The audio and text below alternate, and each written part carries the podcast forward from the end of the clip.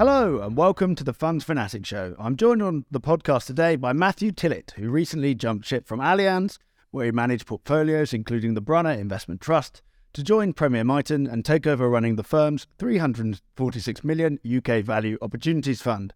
Matthew, good to see you again. Welcome to the podcast. Hi, thanks for having me on. Yeah, well, th- th- thanks for thanks for joining us so soon into your new role. So you joined Allianz as a, a graduate in 2006, and you'd been there your entire investment career. What's behind the move? Yeah, there's, there's a few factors. I, I think the first thing to say is that you know I'm a big believer in this industry that you know, if you find something that you know you, you you're good at and where you can really add value for clients, um, you should try and focus on that uh, as much as possible. Uh, and if you look at my uh, career history and my track record, it's really the UK uh, where I've added the most value. It's also what I really enjoy. I love doing. Um, and you know, this was a there's an opportunity. Um, it's a great opportunity. I think it's a it's a, it's a really good fund um, that's got a good pedigree in the market, um, and I can focus on it 100. percent Yeah, I, there's also some aspects to do with, with Premier Miton itself. Mm. I think it's a I think it's a really great company. It's it's got an entrepreneurial culture. Uh, attracts a lot of talented people who have got interesting things to say, uh, but also it's collegiate as well, which is not always the case um, with with smaller sort of boutique asset management firms. Um, was very important to me, um, and that's particularly the case on the UK side as well, uh, which I think is going to be very helpful for me. I've got a lot more UK equity resource here than than I ever had at, at Allianz. right. You know, seven people looking entirely at UK equities, you know, right down the market cap spectrum, um, which is you know very important for for for my approach. So I think I'm going to be able to leverage it a lot and and, and get a lot out of it to the, the benefit of the fund. That's interesting. So, despite Allianz Global Investors being a much larger global player, actually, there's more UK dedicated resource. Yeah, from from specifically from a from a UK perspective. I mean, Allianz has got. I mean, well, it's got fantastic resource and Yeah. great investors, but we're talking here yeah, about quite a focused, specific fund, uh, which is what I'm I'm you know I'm I'm, I'm going to focus on. Okay, and well, we're going to get more into it, but seven weeks into the job, how's it been going so far? Go, going really well, going really well. Yeah, um, uh, yeah, it's it's been as I hoped it would be, as I described um, just just just then. Yeah, um, settling in well, um, got the fund where where where I want it, um, didn't need to do a huge amount of turnover, um, but partly because you know a reasonable amount of overlap in, in terms of investment philosophy and, and, and process between myself and, and my predecessor, yeah. which I expected going in, to be honest, which was again another another attraction. Okay, and so yeah, your predecessor uh, Andrew Jackson, there is, I think he's been staying on for a couple of months. Yeah, he's still while around, there. yeah. I mean, what what have you what have you been doing during that time? Yes, well, so I, I think the the view very very much was that you know I should obviously you know transition the Make it your yeah to how to how I wanted, and and and I did that you know pretty much from day day one as as, as soon as I could really, so that by kind of early November I, I, I kind of had it where I wanted it. But Andy's very much around and available from particularly from a from a sort of stock selection perspective. You know, there's quite a few holdings in the fund that you know I, I spent a bit of quite a bit of time on looking at during during gardening leave. Know, Yeah. some of his ideas that that I you know didn't own previously, but you know wanted to look at anyway, and quite a lot of those I've decided to stick with. And Interesting. it's been very helpful. Can you can you give any you know standout examples of those? Um, yeah, there's a, there's some in the uh, in the in the in the sort of support services space. Um, companies like um, like Mitie,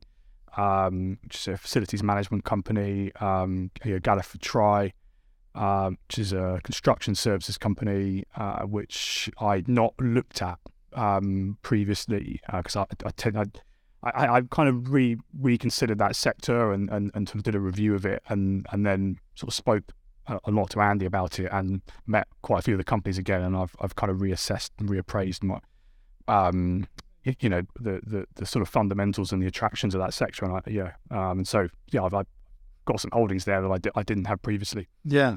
Interesting. And you mentioned, you know, the collegiate culture at Premier Miton. So you've been you've been getting to know Gervais Williams and other people like that. Yep, yep, yep. Definitely, definitely getting to know Gervais. Yeah, um, who's yeah, uh, uh, a really interesting character and a, and a great investor. Yeah. Okay, great. Well, um, before we come on to the portfolio more specifically, I mean, you you you you kind of espouse a value investing philosophy, but you're now running a fund which actually has value in the name. I mean, what what's your definition of value investing? Yeah, I think the the short answer is it's about trying to get something for nothing. Not just something for cheap, something for nothing. Yeah, effectively. Yeah, I mean, I'll explain what, what I mean by that. Um, you know, it, it, it can it can mean a number of different things, and, and if you go back to the you know the, the the original sort of literature on on value investing and all the various iterations um, of that over the years, people have interpreted it in, in different ways. Um, but you know, for me, what, what, what it's about is a number of things. It, it can be about uh, heavily discounted cash flows uh, that are much more resilient than than the market thinks they are. Uh, it can be about underappreciated asset values um, or assets that maybe the stock market values in a certain way, but you know other actors, um, you know private market players or, or, trade players may see very differently and, and, and value differently. I mean, and actually, it can also be about growth as well, which uh, kind of often surprises people. Uh, you know, I'm very, I, I, like growth a lot. I just don't like to overpay for it. I like to get it for nothing.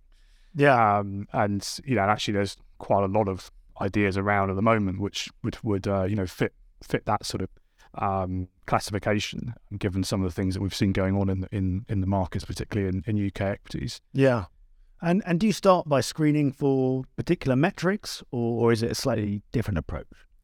Um, I do use screens periodically, but I, I, don't have a a particular screen that you know, it, it, you know I'm not. I, it doesn't have to be on a you know a PE of under ten or a price to book of under one. I, I don't really see it. I, I look at kind of every situation differently. I'm I'm more looking for specific types of mispricing. Um, you know, reasons why there's a discrepancy between price and intrinsic value, mm. and it's often to do with cycles. Um, it can be you know economic cycle or an industry cycle uh, where you know something in the real world uh, has, has has has come along. It's you know caused a change uh, in a in the prospects of a business, and the market has overreacted to that, uh, and you know created a you know opportunity to you know to purchase the assets at a significant discount. Often you have to take a, a longer time horizon than, than than the market is, and than most investors are to, to yeah. take advantage of those situations. Um, but I look for various different types of of that sort of mispricing, and then the idea is to blend it together in a portfolio so you can kind of diversify away some of the risks that are correlated, uh, you know, across those. Yeah. And people often talk about catalysts. I mean, particularly, I think when you talk about kind of mispriced assets, is that is that something you think about a lot? Do you, do you need a kind of specific, you know, light, light at the end of the tunnel, for one better phrase, or are you more happy just to kind of keep the faith? Well, I think I think you do need to think about it, but I'm not. I wouldn't say I'm overly focused on it. Mm. I, you know, because it, it's quite, frankly, quite hard to to, you know, to really sort of predict, you know, exactly when the catalyst is going to come along. So if you take the, you know, the the asset value case, like you know, sometimes you, you know, you you can see that there's a clear um, chance that a company may be taken over because you can see that the you know the value valuations in the stock market are very different to valuations elsewhere, and there's you know accumulate evidence as to sort of why that you know may you know realize itself at some point, but you never know exactly what, when it's going to happen. Yeah, um, you just sort of almost need to trust that you know you you will get some of those, and certainly that's an area that I've I've tended to get some help from in most years, but it's usually not the companies I expect it to be. It's usually it's, it's usually some other companies. Yeah, interesting. And so, um, I mean, we'll quickly mention your strong record on your old UK fund. Um, so, you know, Allianz UK listed opportunities, uh, you know, pick out some performance figures here for when, when you left. Five years to the end of June, you returned 43% versus 18% for the FTSE All Share. So, quite strong outperformance there. I suppose, you know, value investing, there, there can be some kind of dogmas at mm. play. You mentioned maybe some some of your competitors who say we only buy stocks with a P and PE ratio of under 10 or, or something like that. I suppose, you know, is there any way your approach has evolved in recent years or any kind of key lessons? Yeah, I think I think one of the main things that has changed for me over the years is I've, I've come to have much more appreciation and respect for things that I don't know. Um, you know, risks that you maybe can't quite understand or quantify, uh, both at a, an individual stock level, but also at the portfolio level as well. Mm. Um, I mean, I think, it, you know, in truth, I always thought I was looking at that, but I think if I go back to the early years, I was, I probably was a bit naive and certainly didn't know a lot of what I know now, and a lot of it probably just comes with experience, frankly. Uh, but it's also led me more to, to to, to place more emphasis on on certainly quality factors to do with resilience of business models um, and, and industry analysis uh, and also financial risk. And so it, you're one of the reasons that the fund had done quite well even during the the sort of early part of that period that you mentioned when value was sort of very much in the doldrums Yeah. and out of favour was actually because of the, the the areas that we weren't in and and and you know some of the sort of value traps especially that we we avoided Yeah. a lot of my process is actually about trying to make sure I avoid the value traps because it's one of the big the big pitfalls and dangers of of, of a value investing approach is, is that you get sucked into investments that look cheap but they stay cheap Yeah. and not because there's no catalyst but because because the business itself has has got a fundamental problem Okay. And where, Yeah. where where do you think some of those value traps be might be at the moment? You know, as you've been reassessing, where are you thinking?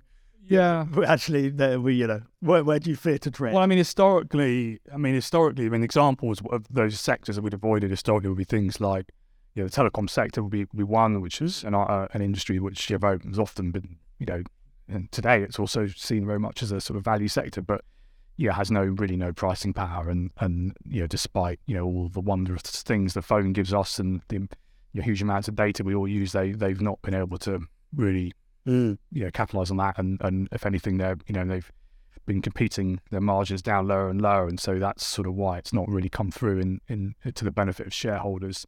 Um i think quite a lot of the retail sector uh, you know i, I also saw like that. However i'm i'm not I'm, I'm much more open-minded about the retail sector today. Actually, I think I think that's an example of one where there was a major structural problem to do with, you know, obviously online and and and, and the overcapacity uh, in in bricks and mortar retail. But I think today we've got a situation where there's been a real reset, uh, sort of equalisation of the of the playing field, uh, in the sense that you know a lot of the a lot of the online only companies have, you know, had to sort of find ways to move away from this sort of loss making business model to to try and actually make make money as you know, the markets have sort of reassessed their prospects and you know interest rates have gone up. Um, but also the survivors. Um, you know, the, the companies like you know Next, the obvious one in the UK that have that are that are, are still here, uh, and and actually many of those are just as good or better at online. Yeah. Um, and and even the stores are starting in some ways are actually you know quite useful because they're used as places for that um, customers can return items. Yeah. Um, so I I think it's quite different today. So I, so my views do change over time as as and when you know the industry structures change and um, and and the opportunity set set changes. Similar thing with the banks industry banks industry, which uh, we avoided.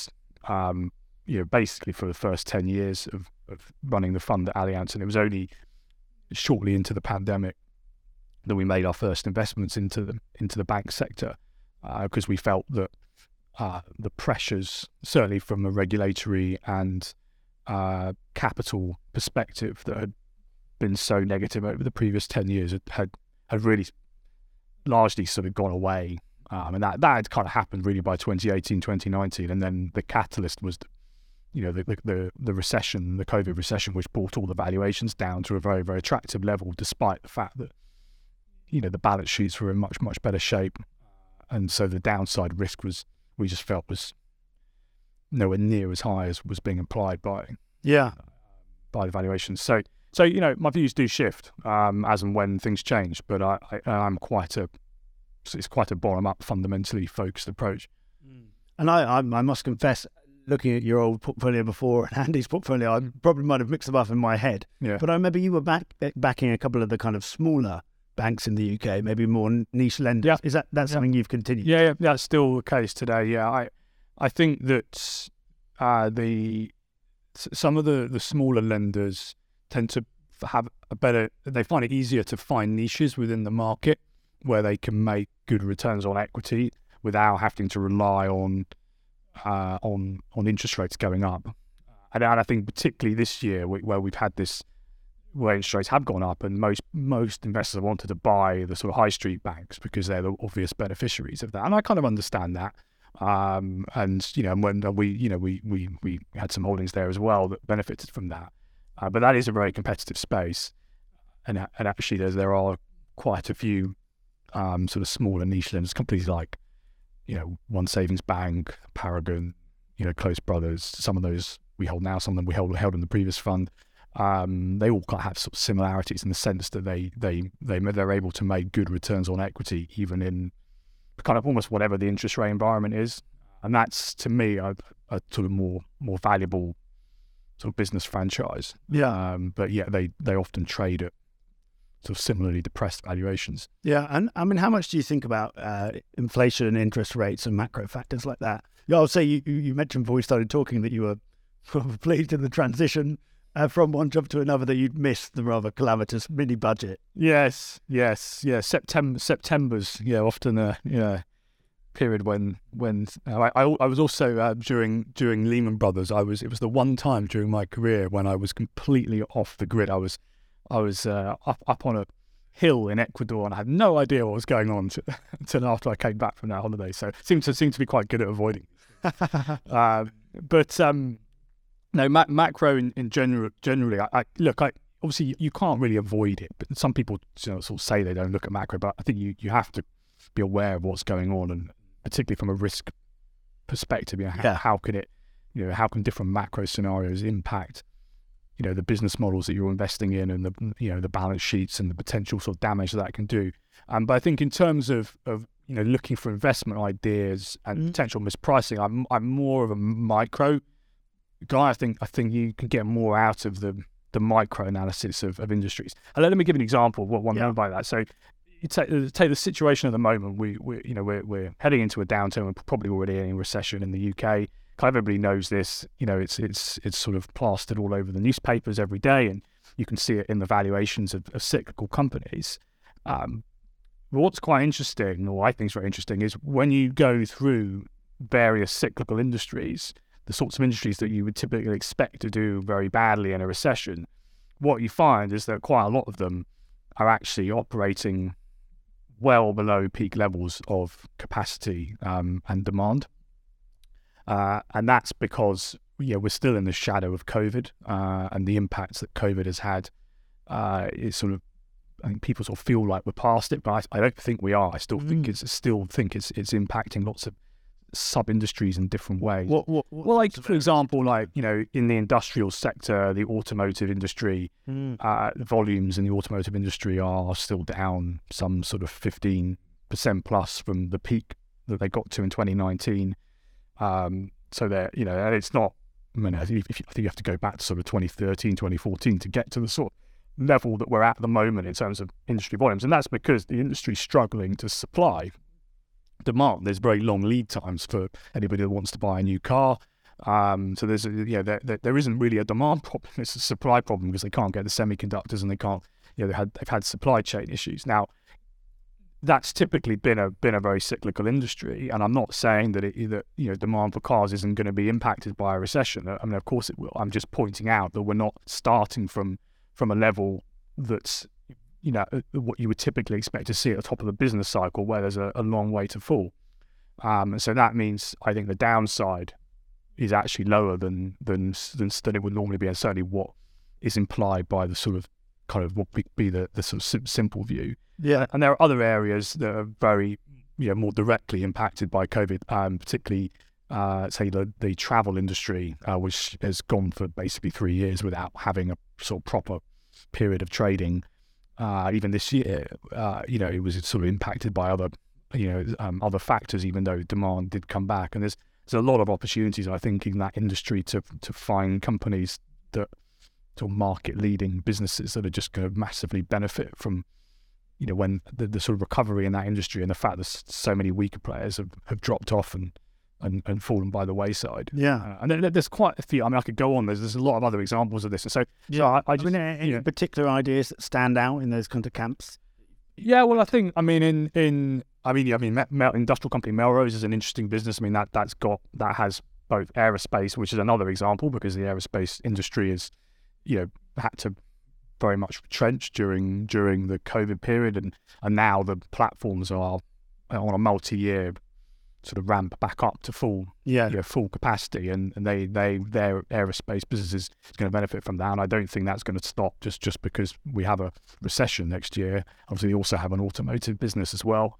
Um, I think in the in the travel space, um, you know, some of the some of the market leaders, companies like Jet2, Wizz Air, um, they've continued to invest in their businesses during during the last two or three years, and I think are very well placed to benefit from that um, in the years to come.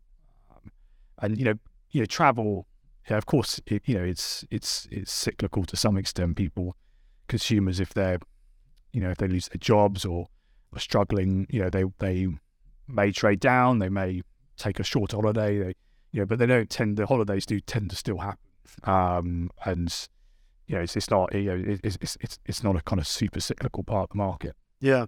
And I, I suppose, you know, coming on to a couple of other sectors, I mean, you know, some quite large positions in resources stocks had, had paid off for you already while you're at Allianz this year. Is, that something you're Yeah, well, that's another example actually of the the, the, the sort of micro versus macro um, discussion we, we were having earlier, where I- Yeah. I, found in those sectors that a lot of people tend to look at it from a macro perspective, and including a lot of people who don't like to invest in it, they tend to sort of say, "Oh, it's just a macro view; it's a call on the copper price or the or or the gas price or the oil price," um, and that it is that tends to be more of a sort of demand side focus in that you think about the macro and how that affects the demand and therefore how the demand will affect the, the, the price of the commodity. I've always found in that industry that it's the understanding of the supply side is much more important and much more significant from a from an investment point of view because these the, the supply side tends to go on very long cycles kind of up and down you get a lot of investment for many many years uh, and then you get periods of oversupply and overcapacity and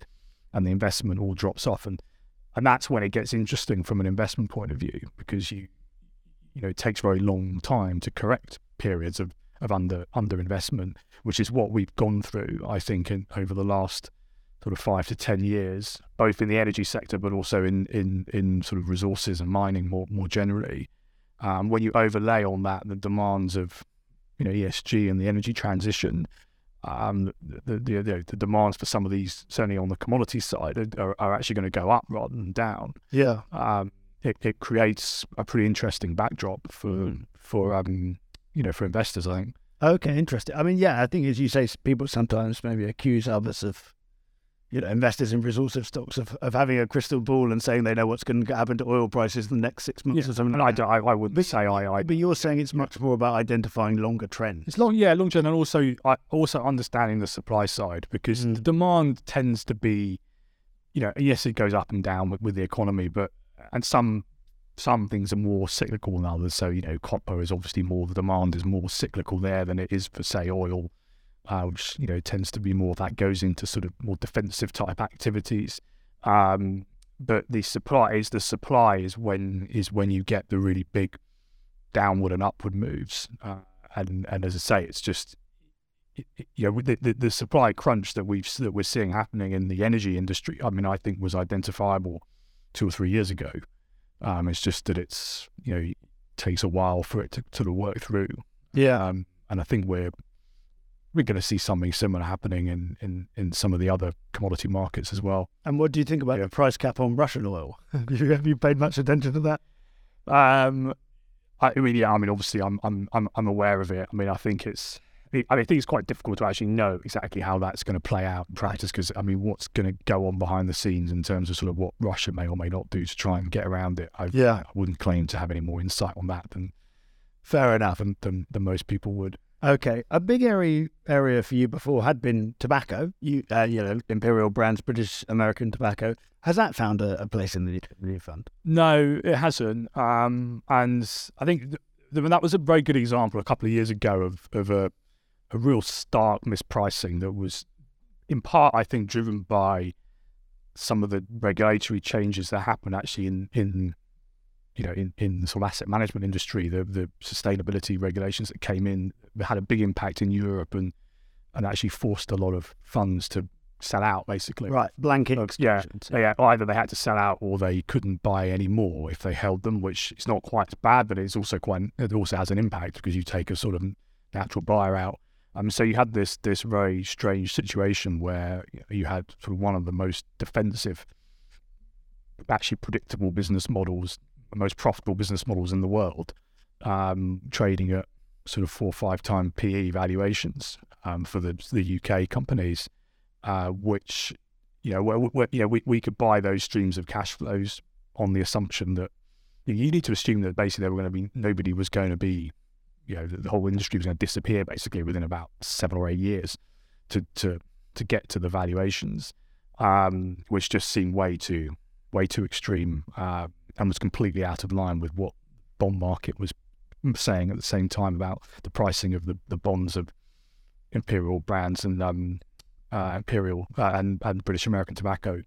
Uh, today, I think um, I, am not saying they're overvalued. I just don't. I don't. You know, they've done pretty well. They're they're up sort of 50, 60, 70 percent or so, um, depending on where you you measure it from. But but you know the valuations are nowhere near as low as they were, uh, and you know they. You know the volumes are still going down. Um, in fact, the volume declines have, have accelerated a bit in recent years. So, mm. you know, the, the pressure is there. But that, but that's so. So you're not buying into them for investment reasons rather than worried about, you know, uh, about annoying existing in Premier Miton investors? Uh, no, it's not. No, it's it's not really to do with. Yeah, no, it's not that. It's it's more okay. driven by more driven by the, the, basically the, the, the way that I value them. I, have mm. never I've, I've I've always been pretty penal in the valuation approach I apply to them because I do think it's I do think it's an activity that you know I mean as, as we said it's declining and it is mm. going to. I know they've got they're, they're looking to sort of diversify into, well, they are diversifying into lower risk products, which I think is a good thing. Um, but it's that's still relatively small, uh, and there's still some question marks around quite how that, you know, what those products will look like in terms of, the, you know, the the size of the market and the, and, and the profitability in particular. Yeah. Okay. Uh, a kind of last sector that'd be interesting to talk about and ties into a lot of what you've been saying, I think, is uh, House Builders, uh, which you know you've been a backer of. Uh, Andy Jackson's been a backer of, and I, am I'm, I'm sure they're, they're, they're in the fund still.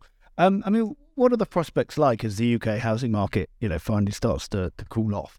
Yeah, to, I, look, I, clearly in the short term, the outlook's going to be quite challenging, and there's no, I don't think I'm saying anything mm. particularly controversial there, because um, we we can see that there's going to be there already is some pressure on house the house prices themselves, uh, and you know they're still dealing with some cost inflation that's sort of carrying through from from this year and probably carry through into next year. So I think you put that together, there's going to be a, a margin squeeze next year. Uh, but again, it, it's been that's something that's quite well known about, and and like a lot of companies in this sort of consumer space in the UK, the the market has been quite sort of forward, or at least the analysts have been quite.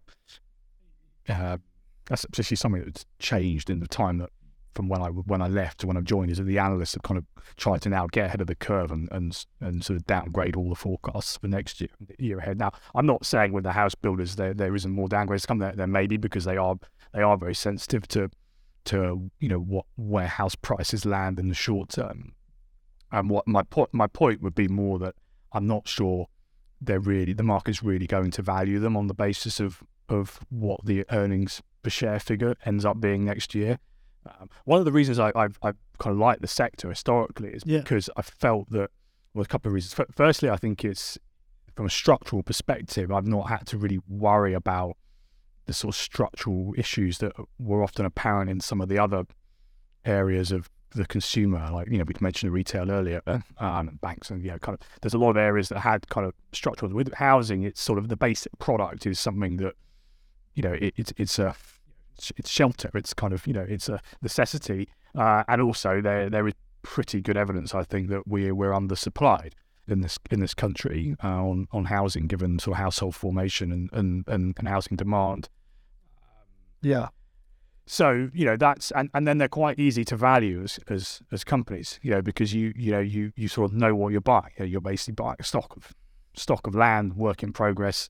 Um, you know, you kind of sort of almost make an assumption about you know that you know that stock of land and work in progress and the the, the amount of time it takes to build out the houses, and you can come up with a reasonable estimate for what what the actual asset value is of yeah, and then uh, you know, there's, obviously there's the, the book value or the tangible NAV, which people look at, but you, you can also do you know sort of build out values where you you know put explicit house price assumptions in to see where you are. And I, I just think what's what's being discounted um, it is a lot more severe than what is likely to happen. A little bit like the situation with the with the banks in in in the pandemic, which we talked about earlier. Yeah. Uh, and then the other factor I, I, just mentioned is that even if I'm even if I'm wrong, and it is you know the house prices do fall by enough to justify where the prices are today, and they don't recover, which is an important point that you need to also assume. The big difference today between where we were in uh, the top of the cycle in 2007 is the balance sheets. So pre pre the financial crisis, this sector, the listed sector, had several billion of debt on the balance sheet. Today, you can reverse the sign. There's several billion of net cash. Um, so they're really the financial risk is really. I Aside maybe one or two of the companies, they're, they're none of them, they don't really have any financial risk. So mm. you, you, you're probably not looking at you know serious impairment of value here. Uh, the risk is that you know, they they maybe just sort of don't don't work in the short term as, as stocks. Yeah, and I think you back Redrow, any others, and I guess a quick word on, on the case for those. Well, I just, look. I mean, I, I think given where we are at the moment, and you know where what the market is concerned about and where valuations are, I, I honestly think is that you know, we've got to be realistic. They're probably all going to work or not work right. together. But I do think there are some there are some differences over the longer term um, between them. And I generally, I generally had a preference for the the, the, the sort of more mid cap house builders because I think that the likes of sort of Bellway, Redrow, um, they they have the they, they have the benefits that the larger companies have in terms of access to the large sites. Um, uh, and and you know national coverage, which is what you need, uh, and and the, the, the large land banks, which is what you need to be able to make the good returns on equity. If you're just doing you know small sites here or there, it's much harder to to generate the good returns. But they're small enough that they actually have um, reasonable growth potential on a medium term view, and that they can they have you know new regions that they can go into or new new outlets they can open, which is less the case for the the larger FTSE 100 ones, which are, they've generally been more focused just on sort of generating cash really and returning cash to shareholders, which is fine. But I, you know, I, have you can get a bit more growth. You can, and, and the market's never really priced it. In many those the big cap ones are usually generally traded at a discount, despite mm. the fact that they actually have this have this growth. I think it's because investors in the sector have tended to focus more on you know cash flow now and dividends and buybacks now Whereas I've sort of tended to see it m- more from the point of view of you know if, if you're if you're generating a, a pretty good return on capital employed over the cycle, then you know why not reinvest some of that to try and grow. Yeah. Now, I probably should have asked this one after you outlined your philosophy of what value investing is. But I suppose, you know, as we come towards the end, if you, could you summarize, I suppose, well, firstly, why UK value stocks in general, and, and then, you know, why now? Yeah. Well, I suppose, it, uh, you know, we mentioned earlier kind of the, value investing being about sort of trying to get something for nothing. Mm. Uh, what you find, you know, in investing is that you know the market, Mr. Market, as Benjamin Graham you'd like to call him, you know, at some points in time, you know, there there isn't that you know the opportunity set isn't that great because you know the, the, the market's feeling quite optimistic and things are generally quite highly priced. But then there are other times when you know there's no shortage of of of, of that sort of opportunity. And it tends to be sort of you know go from one extreme to the other. And the case for for you know UK equities and UK value investing right now is just that there is there is so much of that that sort of long term opportunity around. And it's basically because of the low valuation. Yeah, it's it's it's the, the yeah the low valuations across the board, but also the kind of lack of financial risk. Like you, you don't you need to take on that mm. many. Yeah, the, the the risks that you're taking on are not like they were pre, previous. Certainly, kind of in the time I've done this, I, I you know, I, you can buy pretty good quality companies, you know, with you know rock solid balance sheets and good long term prospects at the sorts of valuations that have only really been around in sort of GFC and maybe briefly after sort of the Brexit referendum at, kind of you know really sort of fairly extreme points in time, um, and it's because you know the sentiment's obviously very negative as we know. Um, you know, time horizons have, have, have radically shortened. People are, you know, very concerned about what may happen in the next sort of three to six months, understandably. Uh, but that does tend to also create the create these these these sorts of longer term mispricing. And also, I think the technical aspect I think is important. The the flows, um, right, persistent outflows, yeah, and, and, that's particularly impacted the mid mid and small cap end of the market, mm. um, because that's generally where the the, the, the, the funds that the money has come out of tends to be overweight or more heavily invested in that, that part of the market. Right. Um, so it's created quite a lot of dysfunction and, and, and mis- mispricing. And so that's that's that's that's the reason really. I you know I'm I'm not gonna I'm not going to sort of make the case that the outlook for the UK economy is necessarily any better than it is for you know Europe or other parts of the world. I think we've got challenges. We, we clearly clearly we do, um, but I don't think they're necessarily any any worse than many other parts of the world. You know, there may be some areas where they're where they're where they're worse, but there are probably some also some areas where where you know where they're better. You know, we we have good there are good things about this country and this economy and and the stock market as well. Um, yeah. And I, I, think they'll those things will probably come back into focus again when we get through this period and um and and there is you know people can sort of look look beyond the next sort of six to twelve months. Yeah, and well, the, the you know the FTSE 100 has actually held up relatively well compared to lots of other yeah. indices this year, albeit that's been driven by not because of the UK economy. well, some of the resources companies yeah. we mentioned yeah. earlier, which you know often active managers tend to underweight a bit. I mean, what what are your thoughts for 2023? Uh, continued UK outperformance? Well, I think I, I, I mean, I, I'm always a bit wary about sort of giving a, you know a view on, sure. sort of the broad direction, the broad the market because because it is so you know, say it's, it's, it's, you know, I mean, it's 70, 80% overseas earnings. And, and that's the, the reason why it's done well, well this year is because, you know, yeah, a lot of, a lot of those earnings have come from outside the UK and they're also sectors, you say, like resources, which have, which have held up pretty well. Um, I mean, I do think, as we discussed, you know, you know, a lot of those areas are still um, pretty interesting. But I also think quite a lot of the, you know, the the the more kind of mid and small cap end of the market. And the, the, the, this my old fund and this fund is is heavily weighted towards that end of the market, uh, and and quite a lot in the in the domestic area of the market as well. I think you know, there's a, a, lot of, as we discussed, very, very interesting opportunities at that end of the market, which is more, and that's if, if, if I'm right about that, that will manifest itself more in the strong performance of the you know the mid 250 and the and the and the FTSE small cap indices rather than the FTSE 100. Yeah. Um, so yeah, that that's that's that's how I see it. I, I I'd say I don't tend to sort of spend too long worrying about what the benchmark may or may not do. I just try to put the best ideas in the portfolio and in a, in a sort of sensible way, and just sort of trust that the results will take care of themselves. Yeah. Uh, so last quick investment one from me. I mean, w- when you were running Brunner, you used to invest globally. You know, are you, you going to miss investing in global stocks at all? Yeah, I am. I am going to miss it. Yeah, I am. It, it was a great experience. Um, you know, fantastic trust a really good team managing it, um, and I, I, think it will continue to do could do very well.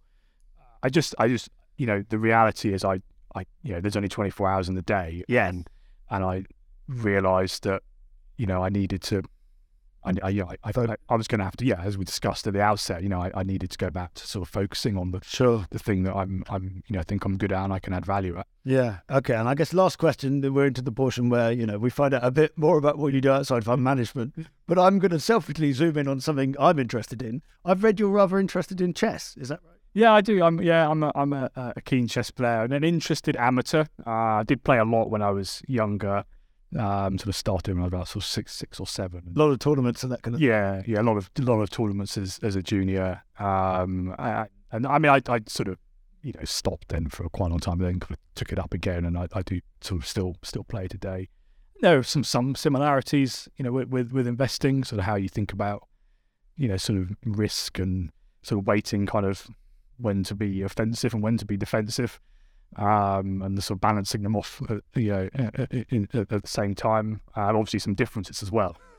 Chess is a perfect information game, which whereas investing isn't. Yes, but but uh, yeah.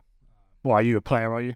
Well, I used to. Well, again, I used to play quite a lot when I was a kid. Yeah. Not not anymore. So I'll uh, yeah. We'll we'll, sp- we'll spare the listeners yeah. to uh, you know be challenging you there. Great. Well, thanks very much, Matthew. And that's all we got time for, I think. So, yeah, thanks so much. For Thank you. Thanks, thanks for having me on. Brilliant. Thanks. Well, I hope we can speak soon as well. And last thing to say from me is thanks very much uh, to everyone listening. Please look out for more Funds Fanatic Show podcasts soon and in the new year.